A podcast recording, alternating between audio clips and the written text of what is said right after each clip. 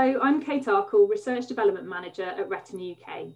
I'm joined by Georgina Hall, Consultant Genetic Counsellor at the Manchester Centre for Genomic Medicine, and we're going to be talking about why families affected by inherited sight loss might want to consider genetic testing. This involves having a blood sample taken, which is sent to the lab so scientists can search for the genetic fault that's causing sight loss and identify which gene is involved. Inherited retinal conditions can be caused by faults in any one of around 300 genes. Georgina, what are the reasons why somebody might want to consider finding out which gene is causing their sight loss condition? So there are many reasons that people consider genetic testing when they come to our clinics. For some people, it's around finding a definite answer. So many people have had an umbrella diagnosis of retinitis pigmentosa or other diagnoses of rod cone dystrophy, and they feel that finding a definite answer with the name of a gene helps them understand why they're affected with that condition and gives some sort of closure, I think, in understanding exactly what their, their diagnosis is sometimes for families as well, they may come to the clinic wanting to understand about how the condition might run in their families, whether there would be a risk to other people in their family. And until we find the definite genetic cause, we can't always tell families how that gene's been inherited and whether other people might be at risk. So for some people, finding out the gene that causes their condition can help answer some of their questions about the risks to other family members. It can sometimes be useful to have genetic testing in order to check out other genes that could have other health implications. So as you probably know, retinitis pigmentosa can occasionally go with other health conditions uh, such as renal conditions in the ciliopathy genes and it may be important for families to find out if they have one of those genes which means they may need other screening. These genes are very rare of course but it can also be a reason that particularly parents may want genetic testing for their children to make sure there aren't any other things that they need to keep an eye out for as well as the RP.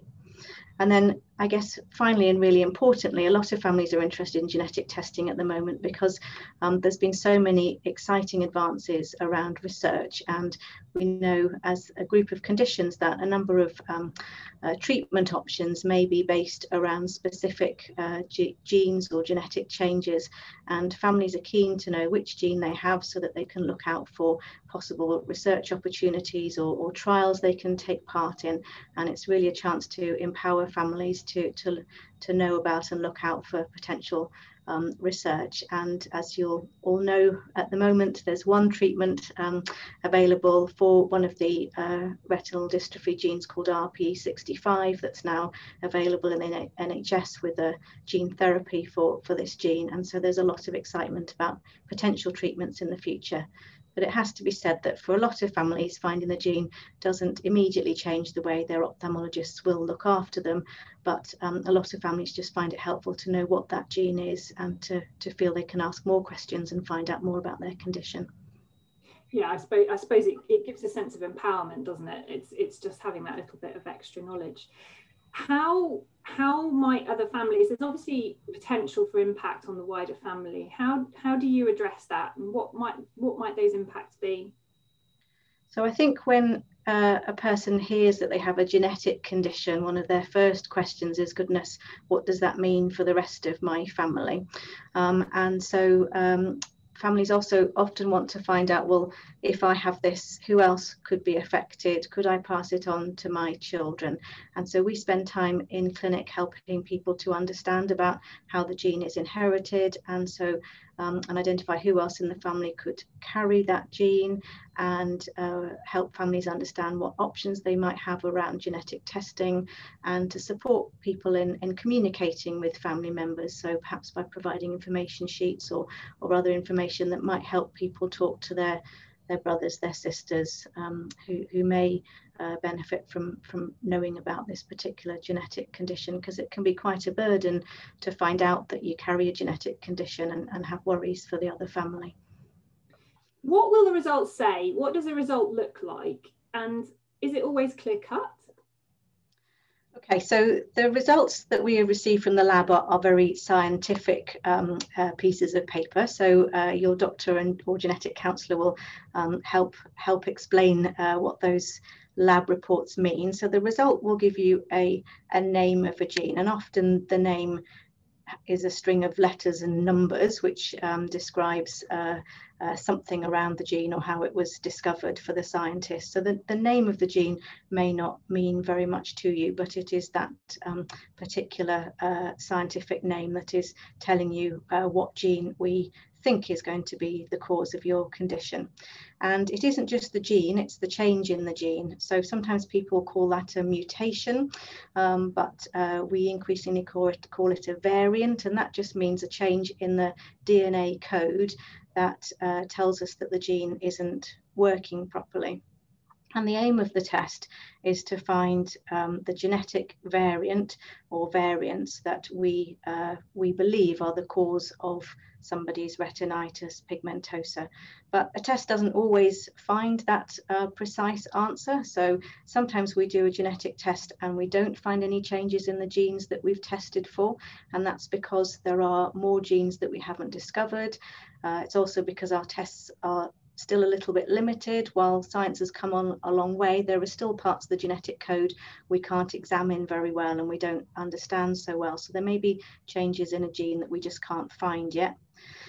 And then it's important for people to understand that sometimes our genetic tests come back with something that we can't interpret yet. So these we call variants of uncertain significance.